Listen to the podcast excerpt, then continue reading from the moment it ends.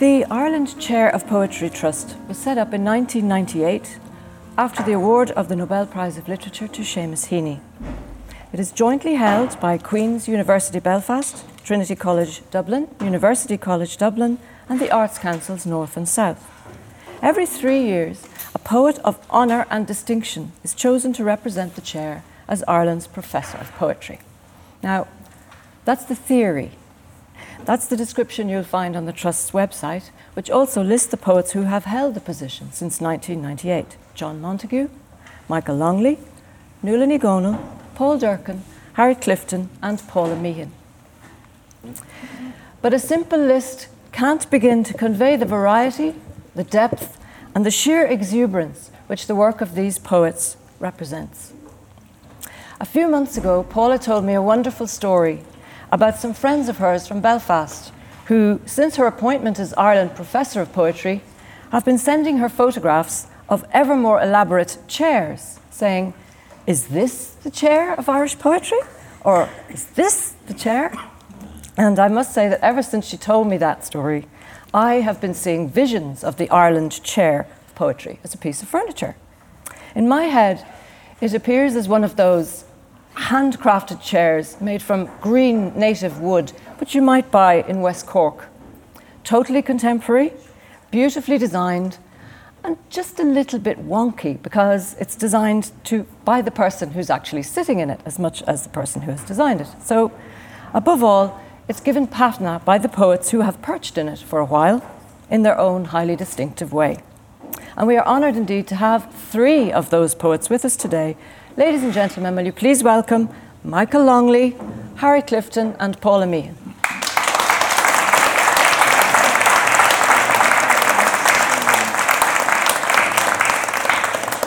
So, could I briefly ask you how each of you sees the chair? Paula, you're the current incumbent.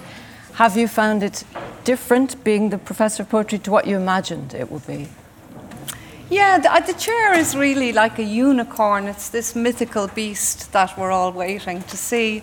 And in fact, the people who, who text me those chairs, the images of the chairs, are my good friends Joan and Kate Newman, who, when I went up to Belfast, because I lived up in Belfast for the first year of the um, of sitting in the mythical chair, um, they were incredibly helpful to me and brought me around the communities and. Um, I worked with students in the in the Seamus Heaney Centre, but I also got to meet many of the writing groups, which are all over um, the northern counties. So I think for me, the idea of the chair, you know, evaporated immediately, and the idea that it would be like Wordsworth's uh, couch where he'd oft lie in vacant or in pensive mood, totally out the window. And it's been very, very uh, energe- energetic and energizing. I found that it was easier to go with the flow of demand and interest and conversation than to kind of turn around and try and protect my creative space. So I suppose the balance in the two um, have affected. You know, finding a balance has has changed the way I write for these few years. But that's no um, bad thing, and really, it's been an amazing opportunity to shake up all that I believed about poetry, all that I understood about the community of poets on the island, and generally, I will not be the same person. Uh, easing myself creakily out of the chair as I was coming into it. right. And Michael, your t- tenure was from 2007 to 2010, uh, which it seems almost impossible to imagine it now. It was before Seamus Heaney left us. And of course, the chair was established in the wake of his win in the Nobel Prize. You were such good friends. Did he have any advice to offer you about the chair? And well, did you take it? I, I didn't want the chair, really, you know. and it was, in fact, Heaney who phoned me up and he used to call me Doctor, Dr. Longley. And uh, he more or less prescribed it for me as he thought it would do me good. And um, I, I, accepted. Now, I have very little to add to um, uh, Paula's uh, eloquent aria, um, except to say that it mattered to me as a, an All Ireland Ulsterman that the, the, the, the chair spanned the border. And uh, I've always enjoyed uh, the company of young people. And uh, it was a pleasure working with mostly uh, young people who were interested in poetry or even wanted, wanted to write it. Um, the, the challenge for me, Araminta, was writing lectures.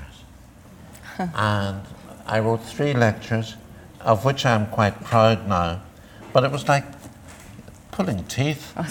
Um, uh, I don't know what happens when I write a poem.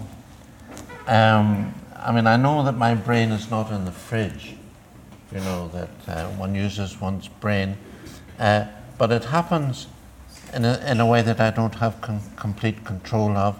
And the mysterious thing about a poem is that it can come just like that. I've written poems that have taken me just as long uh, as it takes to write them out. Um, and prose doesn't happen like that. You have to sit down and think, and thinking is awfully hard work. so uh, it was good exercise uh, from from that point of view. And then uh, I enjoyed being in Queen's because it's our local university. I enjoyed being in Trinity, which is my old university, and uh, working with Terence Brown there. And I, uh, I was very nervous of UCD, which for me was uh, terra incognita.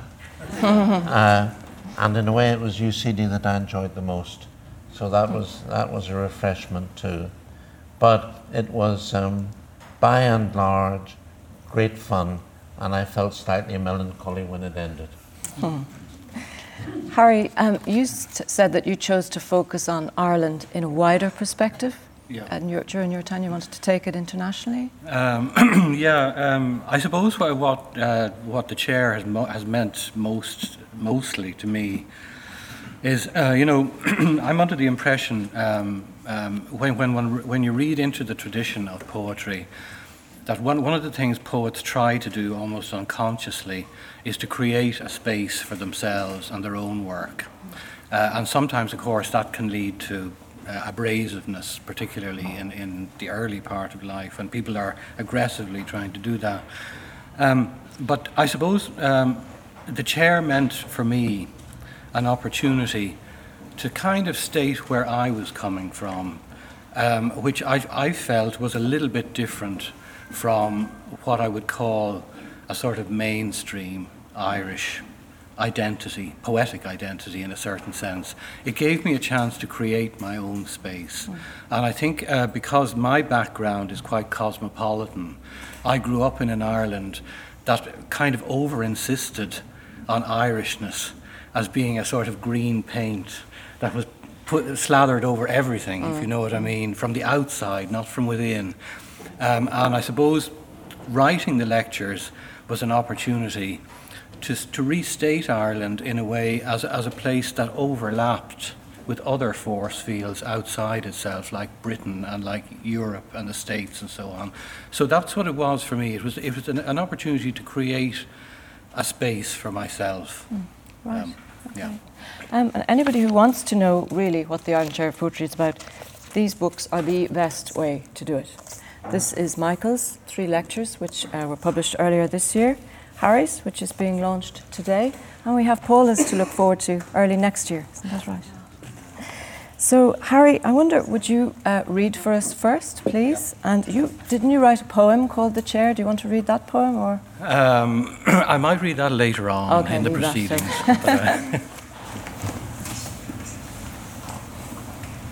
Dennis O'Driscoll used to say, I always do press ups at my reading. and, um, you know, whenever he was confronted with a challenging furniture situation.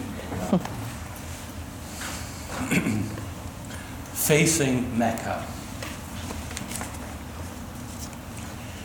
When the cook down tools, we all knew something was happening. For menu, the dietary rules of Islam.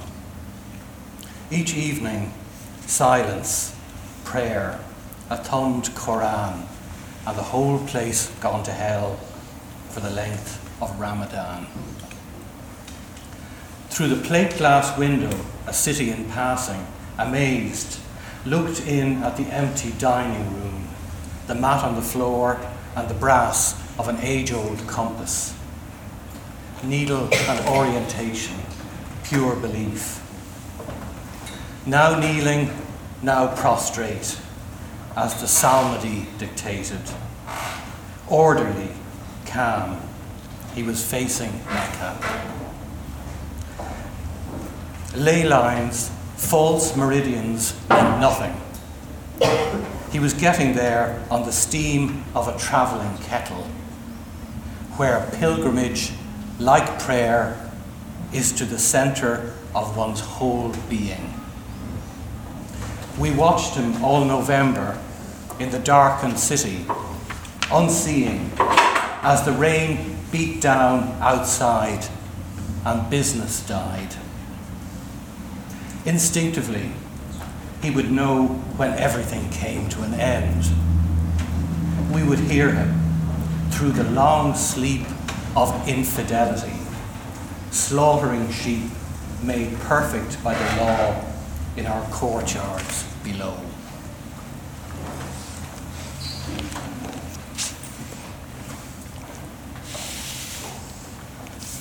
Uh, for 10 years, I lived in the city of Paris uh, in an apartment building, um, um, actually uh, uh, uh, what we call a Front Populaire building, um, working class terrace on the edge of Paris. Um, a house with a very mixed, great mixture of residents in it. Um, immigrants like, like my wife and I, and uh, Portuguese people who'd come uh, to, to, to find work in, in the city. Uh, also, quite conservative people uh, of a royalist Catholic background, um, and old trade unionists um, uh, from the who, whose resistance, shall we say, to the state of things stretched right back to the, the German occupation. So, a, a kind of a microcosm, if you like, of, of, of what we think of as France.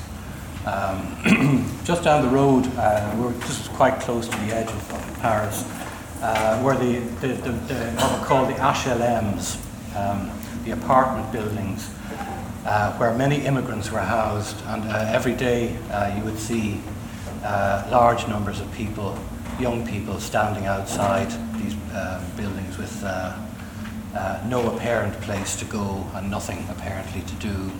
Some of them being frisked by uh, the local police. Um, and uh, it was uh, an, uncomf- an uncomfortable reality. Um, uh, I used to cross Paris sometimes to a place called Bobigny, uh, which some of you may know. It's actually on the east, it's an eastern suburb of, of uh, Paris, and there's a, there's a, a well known theatre there. Um, I suppose how would I put it, a kind of modern experimental work, um, certain kind of, of theatre. And uh, to get across to it, uh, you had to travel underground for an hour. Um, and uh, of course, uh, in an underground uh, um, train trip like that, you know the parts of the city you're passing through by the, the changes of people getting on and off. Um, the area you have to pass through to get to this uh, theatre is known in Paris as the zone, and uh, it's a particularly regarded as a particularly difficult or deprived or dangerous area, depending on your point of view. Uh, this is a poem called The Zone. And uh, the names of places are the names of, of metro stations. the Zone. Gare de l'Est, another nightmare station on the north south line, where it is always midnight or a vision of down and outs asleep in their own moonshine. Change for the other Paris, lower depths of Gare du Nord, of Jaurès, Stalingrad, where the addicts sleep and the platforms are unswept and the cheapest heroin is always to be had. And the line runs clear through Laumière and Ourcq, past the old slaughterhouse and the immigrant quarter, sure as a learning curve or the crest of Islam, purifying as it goes from west to east. Mohammedans descend, Mohammedans enter. Here, you are out on your own, a stranger from the realm of means and ends. Cartesian ego barreling under the zone, past Porte de Pantin through to Bobigny. Not that there's anything there, the end of the line. A flight of metal stairs, surveillance cameras, walkways through the trees, political theatre, people at a bar between the acts, a bell about to ring, reminding them discreetly who they are and that they will have to answer for everything.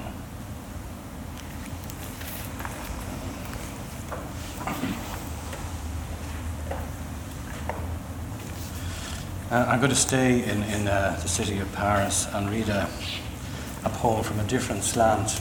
Um,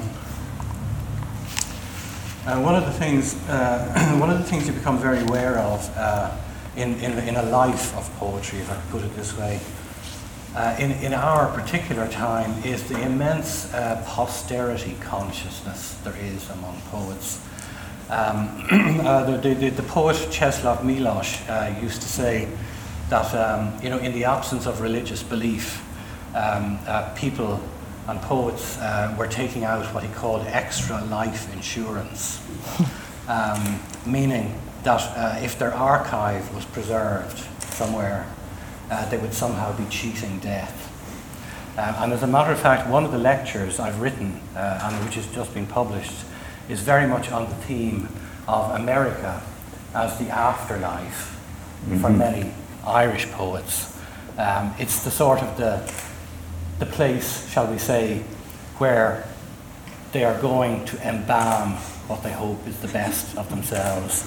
Um, in, the, in, the, in the slightly comical um, hope, I guess, that uh, like those people who freeze them, their bodies, you know, uh, in the hope of, of that a hundred years from now, um, immortality will be found uh, they can unfreeze themselves and uh, be vindicated finally against all their enemies.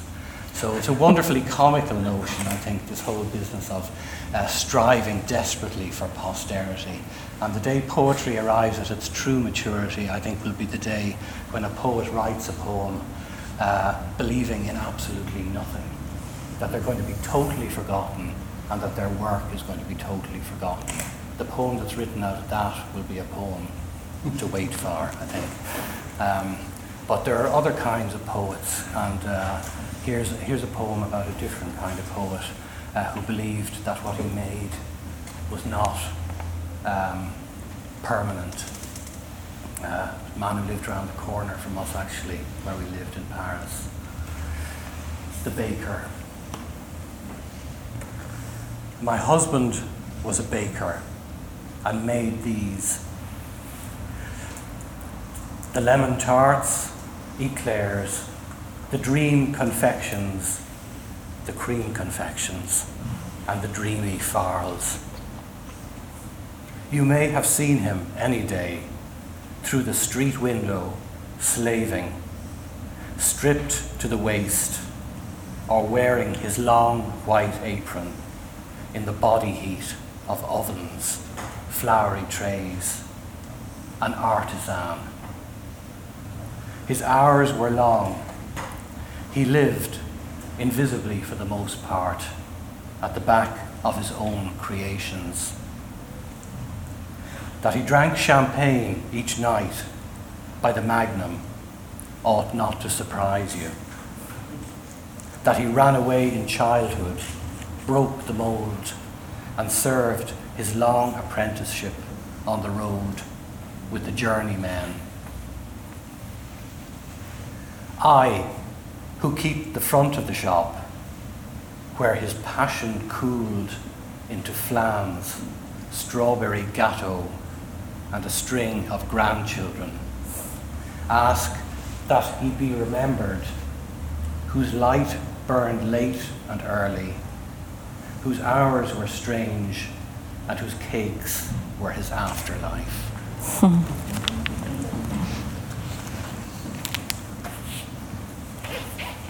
I'll just read one more poem, um, staying in that, that zone.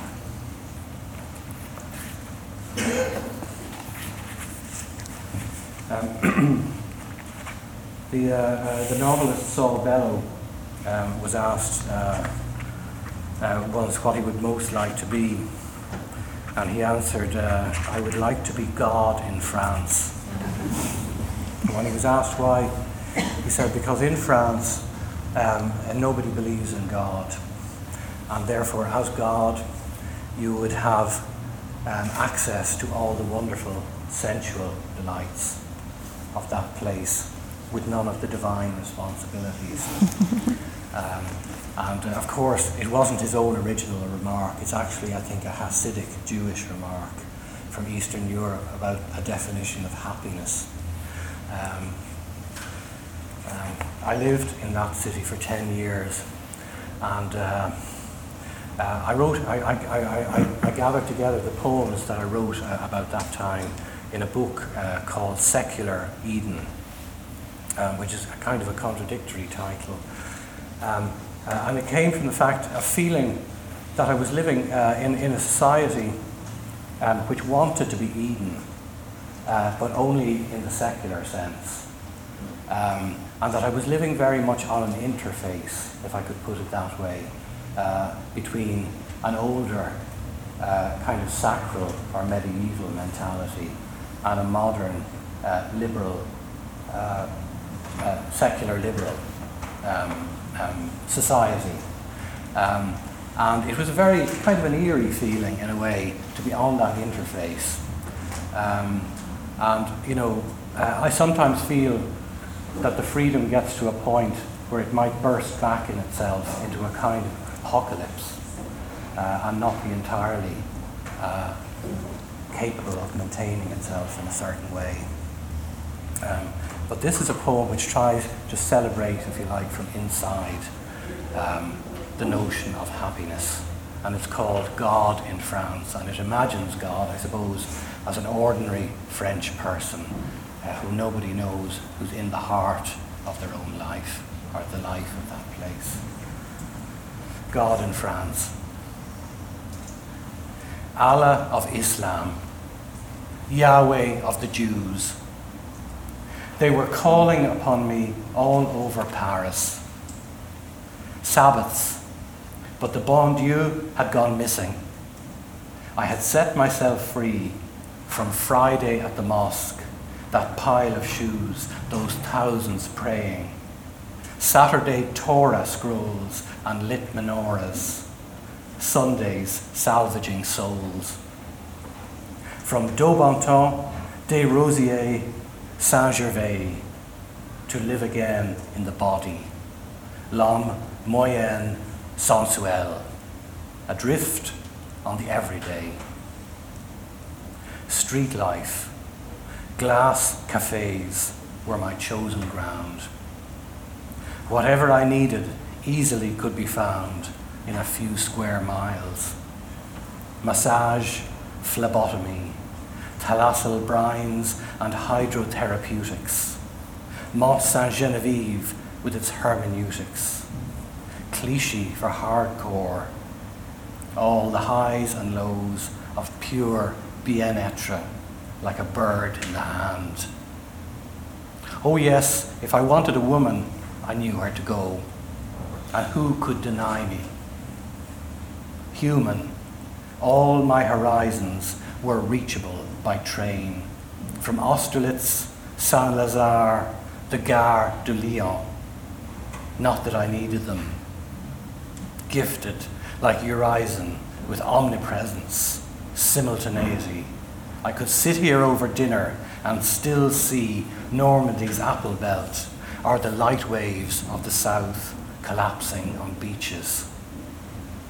None could deny me the springtime glitter of shad in the river mouth of the long Garonne. That exquisite flesh, the bone that sticks in the throats of 20 centuries. Ichthyus the fish, like Renan's Christ, was dying, dying out in the boredom of villages, of Proustian spires, provincial time, the echo sounding fleets off La Rochelle, the sleep of the Loire, the happiness that is almost too complete, the Sunday afternoons that run on Michelin tires. Was that terrible? Tell me, was that sad? The night of the gods, of absences, abscondings, abdications. Was I to kneel before him, the tramp at the station, unpeel his stinking trainers, wash his feet, amaze the wage slaves? In the name of what would I drive the midnight circle of philosophers out of their TV studios, swivel chairs, with hempen fire, the rope of castigation? No. Instead, I would sit here. I would wait. A dinner, a cafe creme, a chaser of grog. Whatever else, there was time. Let judgment take care of itself. To celebrate, that was the one imperative. Randomness, flux, drew themselves about me as I ate, protected by the nearnesses of women, their sex blown sheer through summer dresses, loving my food, my freedom, as they say a man should. Thanks for listening.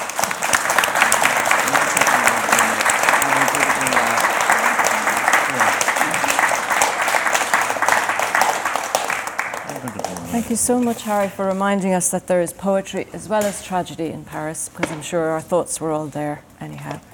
Now, Michael, are you going to read next? Yes. It's rather nice having professorial siblings. My uh, sister in crime and brother in crime. And one of the lovely things that has happened has been the my three lectures appeared in June, and uh, Harry's three are being published today. Now, I just want to read some new poems uh, to prove that my professorship uh, did not stifle me in any way. yeah. And uh, I'll read for about 10 or 15 minutes. And I, I want to read these new ones. Now, they're mostly short. Most of what I write is on the short side, but I do believe that most poems are too long. I would love to say that in heaven to John Milton. um, anyway, here we go. Um, a couple of days ago, uh, it was Armistice Day. Uh, I'm very preoccupied by, by the Great War, partly because my father uh, fought in it as, as a teenager. And it was there in the trenches that he uh, acquired a taste for woodbines. I don't know whether they create them, make them anymore, little cheap cigarettes, which he chain smoked. And uh, that's the, this, an, an eight line poem, two quatrains, uh, called Woodbines. And I'll follow that with a, a shorter poem, just four lines, uh, about him being shot in his, in his genitals. Uh, woodbines. You smoke two woodbines before getting dressed, and sit up on the bed and cough and cough. You who survived a chlorine gas attack. You peed on your sock to improvise a mask. By the banked fire, sit you down, old soldier. With poker and tongs, arrange the embers. Light up another woodbine. Clear your lungs. I'll walk to the shops and buy you gaspers. Survivors. Show us the mustard burn on your shoulder and the shrapnel bruise on your shiny chin. Dad, you caught one in your courting tackle and nearly lost my sister, twin, and me.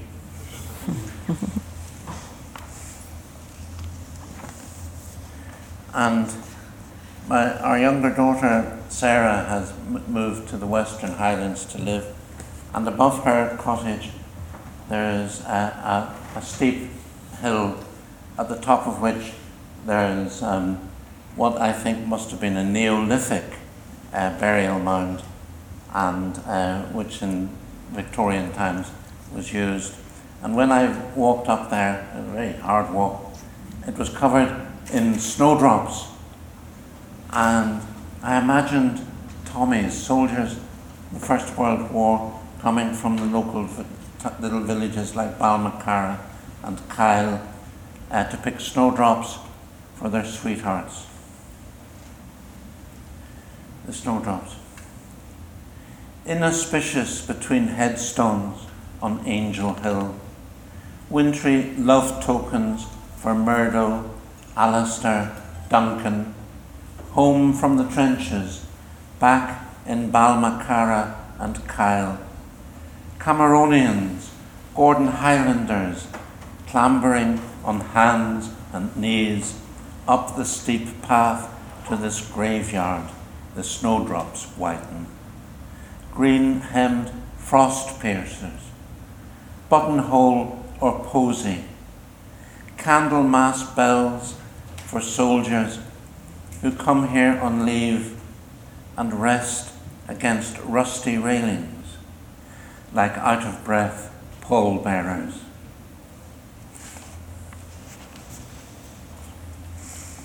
And a poem set in that part of the world, Lochalsh. Um, the, this eminent, this hill is called Angel Hill, and that's going to be the title of my next book.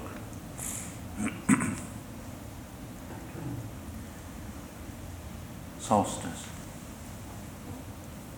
hoping for otter encounters. I walk without grandchildren into the Lochalsh silence, the puddle lit salt marsh.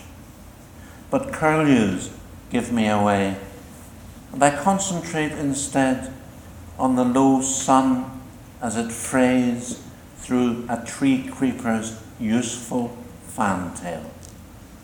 Unlike the nuthatch, it can climb only upwards in spirals. Bark mouse, crevice snoozer. Before I turn to face my elongated shadow with its walking stick and the cottage where grandchildren draw in closer to the stove on the shortest day. Above them, bracken rusty Angel Hill.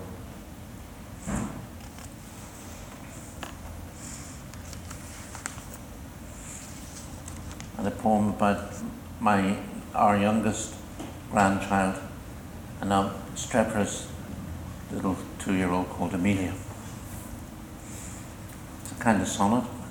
The Pine Martens. Amelia is making up her own tunes by first light a shrew and field mouse or bad, a cradle song for nestlings that escape the green woodpecker. Her improvisations, a mist net that entangles John Campbell's ghost, who lived here years ago and fed the pine martens and walked depressed down the Burnside Boreen in his sock to Lochalsh and drowned himself there. Her notes, lamentation and welcome for punctual pine martens scratching the kitchen window for bread and jam. And, and they, they were over a few weeks ago, and it was a great. Uh, I, mean, I took them to a park, and uh, we played um, with autumn leaves. And here's a little, little four-liner, little quatrain called Granddaughters. You have buried me up to my shins in autumn leaves. I am taking root. My arms are turning into branches. My head fills with chestnuts and acorns.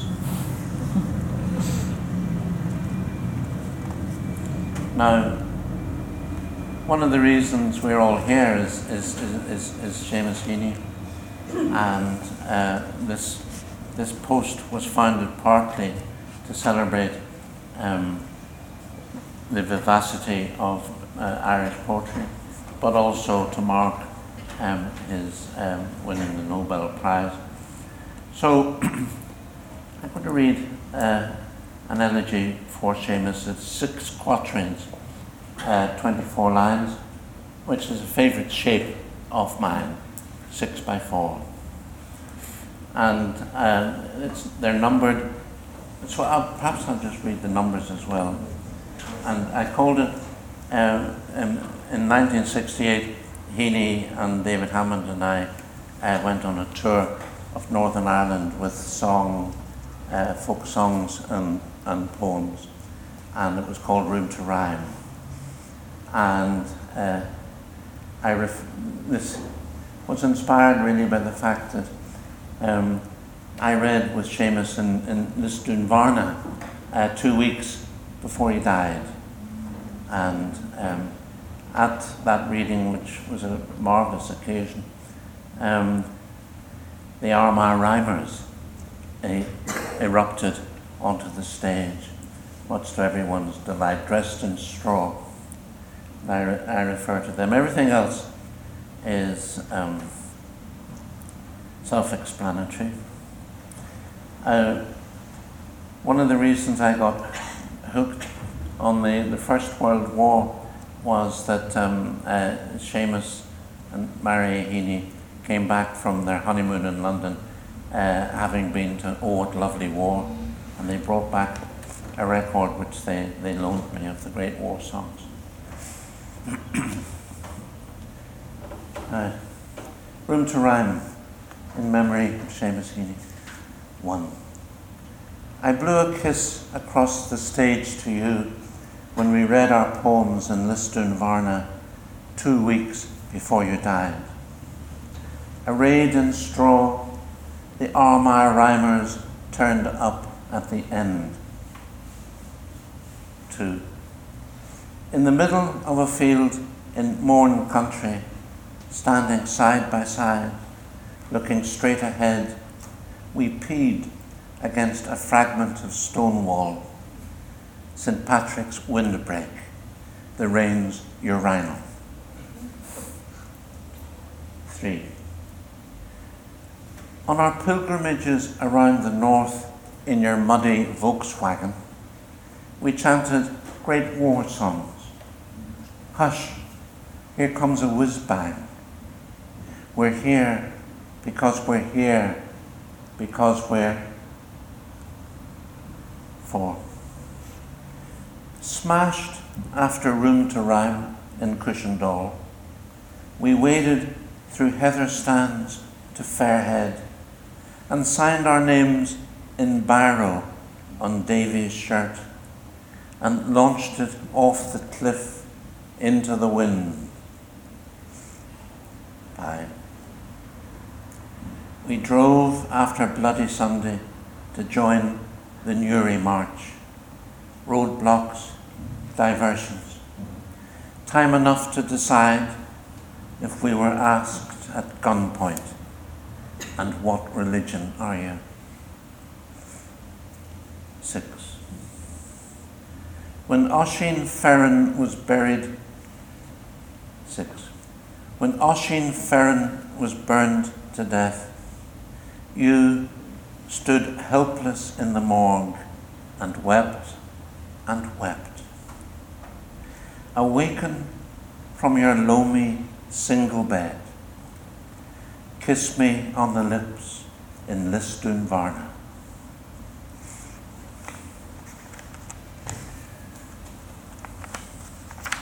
And I'll, I'll, close with a poem from a few weeks ago. Uh, one of my patron saints is the extraordinary English poet John Clare, who died in 1864. Um, a most extraordinary genius. And this poem uh, begins with a line of his. And the poem, it's a sonnet, ends with an oblique reference to Heaney's poem, The Blackbird, Blackbird of Glanmore. the poet's poem beginning with a line of John Clare. Poets love nature and themselves are love. Imagine an out of the way cottage close to dunes, the marram grass whispering above technicolor snails and terns' eggs, intelligent choughs on the roof at dawn.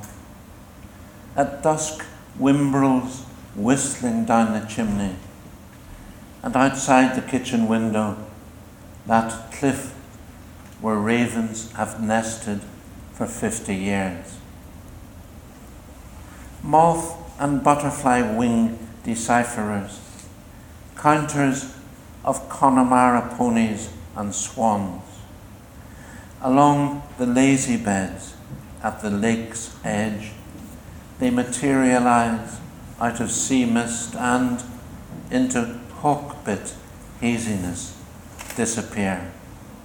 One has written a lovely blackbird poem.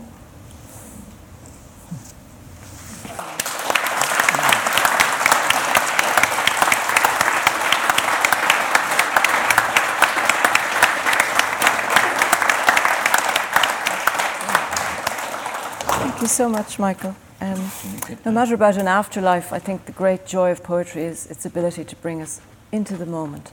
And wouldn't it be wonderful to be in the park with Michael when he's with his grandchildren? I think that must be great fun. You haven't met them. uh, Paula, are you ready to go? So I'm delighted to be here. Thank you, Arminta, for the introductions and the chat. Um, and thanks, lads, brothers. uh, I feel karmically linked through all eternity to Michael and Harry, um, and through the, the publication by UCD Press of these uh, lectures and their beautiful productions. Um, and I look forward to seeing mine if I ever get the current lecture written, which I'm in the middle of. I shouldn't really be out in public, I'm so deranged by it. um, and Harry, I'm massively reassured by your concept of the cryogenic archive because as a woman my chances of surviving in any in any condition are slim. So I will write the sublime poems. Um, I'm going to just uh, read some of the poems I've been working on while I'm lounging around in vacant and in pensive mood um, there, I suppose poems uh, come from many different strands. There's usually many sources for the poem, and I've left my glasses behind me. Um, but one of the sources for the poem, a long poem I've been working on while I'm sitting in the chair, is uh, some remarks made to me by some local kids where I live in Baldoyle out on the north side. And one of my poems was some years ago on the Leaving Cert. It was a poem called Would You Jump Into My Grave as Quick? And a bunch of local young ones came up to me and said, Oh, Paula, we love your poems. Oh, yeah, great. Oh, yeah. Oh, well, thanks very much. Yeah, it's lovely and short. so um, that went in somewhere, that realization, you know, the way we torture the children of the nation equally, I'm sure, north and south, with, um, you know, with poetry, the, the, fetish, the fetish of meaning, of what does it mean, uh, what, what was the poet trying to say here? So, um, so they, those girls really inspired the work I'm doing now. So I'll give you that inspiring uh, moment, uh, poem, and then I'll read some of the, the new work. So, would you jump into my grave as quick? My granny would ask when one of us took her chair by the fire. You, woman, done up to the nines, red lips a come on, your breath reeking of drink and your black eye on my man tonight in a Dublin bar, think first of the steep drop, the six dark feet. so, um, so the short, uh, the, the, this is a long poem composed of 81 short poems. Um, it's kind of obsessive, but it kept me going. Um, some of them were written up on Fitzroy Avenue, fame on, in Belfast, near Queen's University, famed in uh, song and poem. Those of you who are Van Morrison fans will recognise it from his classic Madame George. Um, and I just loved living there in high Victorian Gothic. Um, some were written in my office in Trinity, uh, up the top of the um, house in um, Westland Row, uh, where Speranza, the nationalist poet, Lady Wilde, mother of Oscar Wilde, gave birth to Oscar. So some of them channel, I'm sure, those birth pangs, and more were written out in the shed in the back garden in Baldoyle. So um, I'll just give you a blast of them for the few minutes that are left, and thank you for your attention. The trust Leave her in the lap of Our Lady, her counsel for where to place the lost when we close the door on their madness.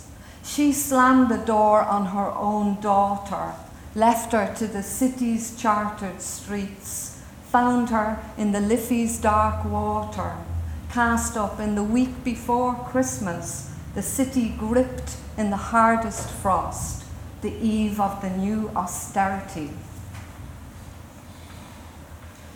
the old professor. It's not just that he can't remember you, he can't recall any of it the university, his other students.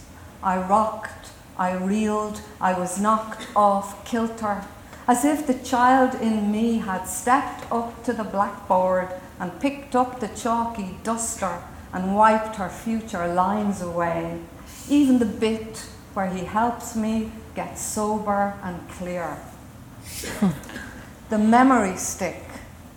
I searched high, low, all over the place, growing more anxious by the minute.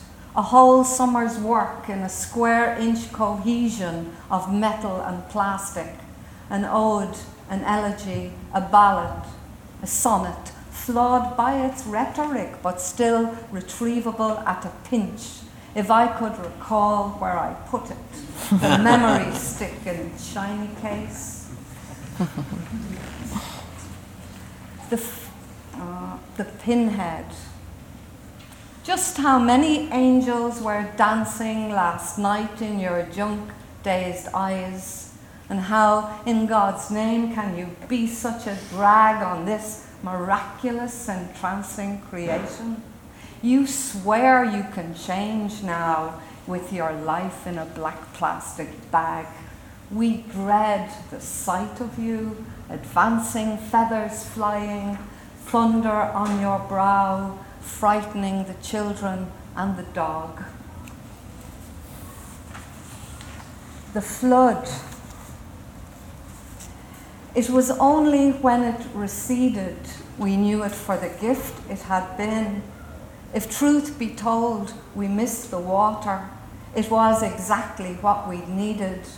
We missed the way it made a mirror, doubled goose, godwit, egret, heron, and that once in moonlight we looked down on two complete and drowning strangers, those depths where later wolfbane seeded.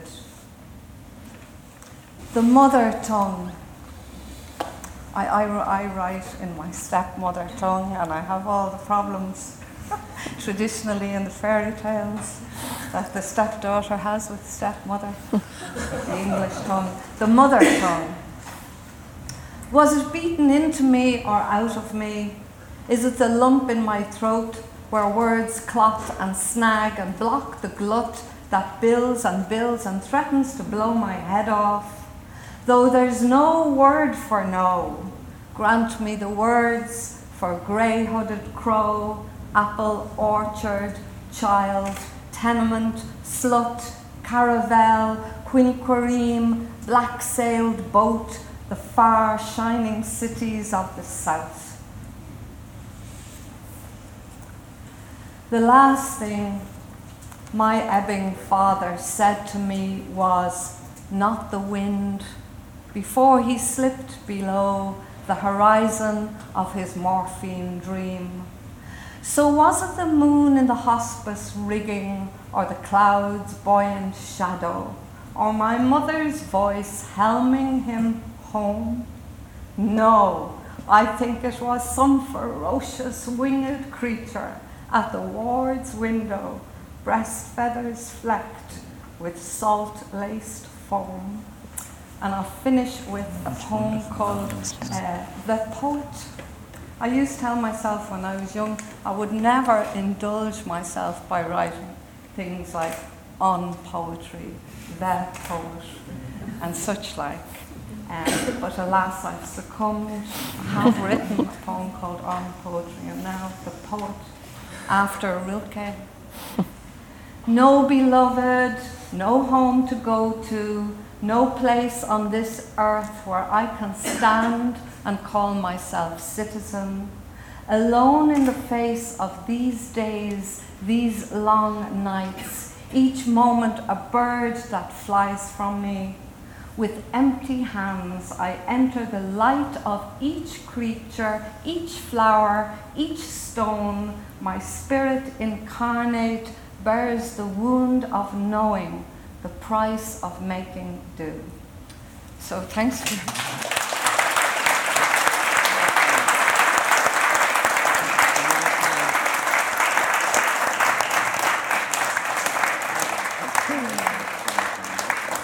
Thank you very much, Paula. That was absolutely gorgeous. And um, we are now going to, I think, launch Harry's book yeah. officially. So, uh, will we take a question before we go? Question yes, or two? Okay. Would anybody like to ask a question in the uh, in the audience? Sorry, I just wondered what the advice collectively would be for the next Aha, now there's a question. What do you want to say to the next professor of poetry, whoever he or she might be? That's, uh, that's one of those agent provocateur questions, yeah. I think. Um, yeah. Nessa, I, I think one of the amazing things about the chair is that we have this board of trustees, and in fact, Michael is one of the trustees too, and I see Mary Clayton here and Bob Collins, the, the chair of the board of trustees.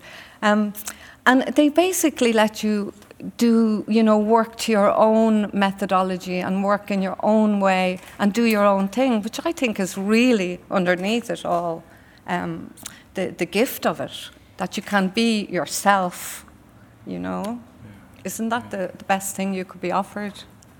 Yeah, I might, I might, I might just say something in, in response to that. Actually, um, uh, one of the things I loved about uh, being um, Ireland Professor of Poetry, and Michael has alluded to it, is the connection with young people. Um, but I think um, I would advise uh, an incoming person to very consciously um, go right to the, the early years of a student's uh, university period to get below the sort of the postgraduate layers or the, the sort of the privileged layers if, you, if I could put it that way the top layers and to go to that point where maybe some young person um, uh, has, has, has, has left just left school um, and they haven't really um, become institutionalized within the university system. And again, I found when I was, uh, particularly I found it in UCD actually, that uh, by going to the very, very first year, um, you, you found yourself in, in a, an imaginative layer that was still wide open, um, that hadn't been intimidated by forms of academic scholarship. Um, and I think I think it's very very important if you can get to connect with people at that that point, you know, when the imagination is still wide open and it hasn't become afraid of itself, I'd nearly say, through scholarship. You know, that's not to demean scholarship, but in connection with this this intangible thing, I think you have to find it when it's still new. I, I would say that poetry has given me so much, and practically all of my friendships uh, have been as a result of, of poetry. And one wants to give the, the youngsters, the 18 and 19 year olds, um, coming into one's life, uh, a taste of that. I would advise the professor to smile at them. and um, uh, I would also say it's been my belief for a long time that the young are always right, even when they're wrong. Excellent advice there from all three. So um, I've been asked by the people at UCD Press to say anyone who would like to come upstairs for a cup of tea or coffee is welcome to do so, and the books will also be available if you'd like to buy them. Thank you very much indeed.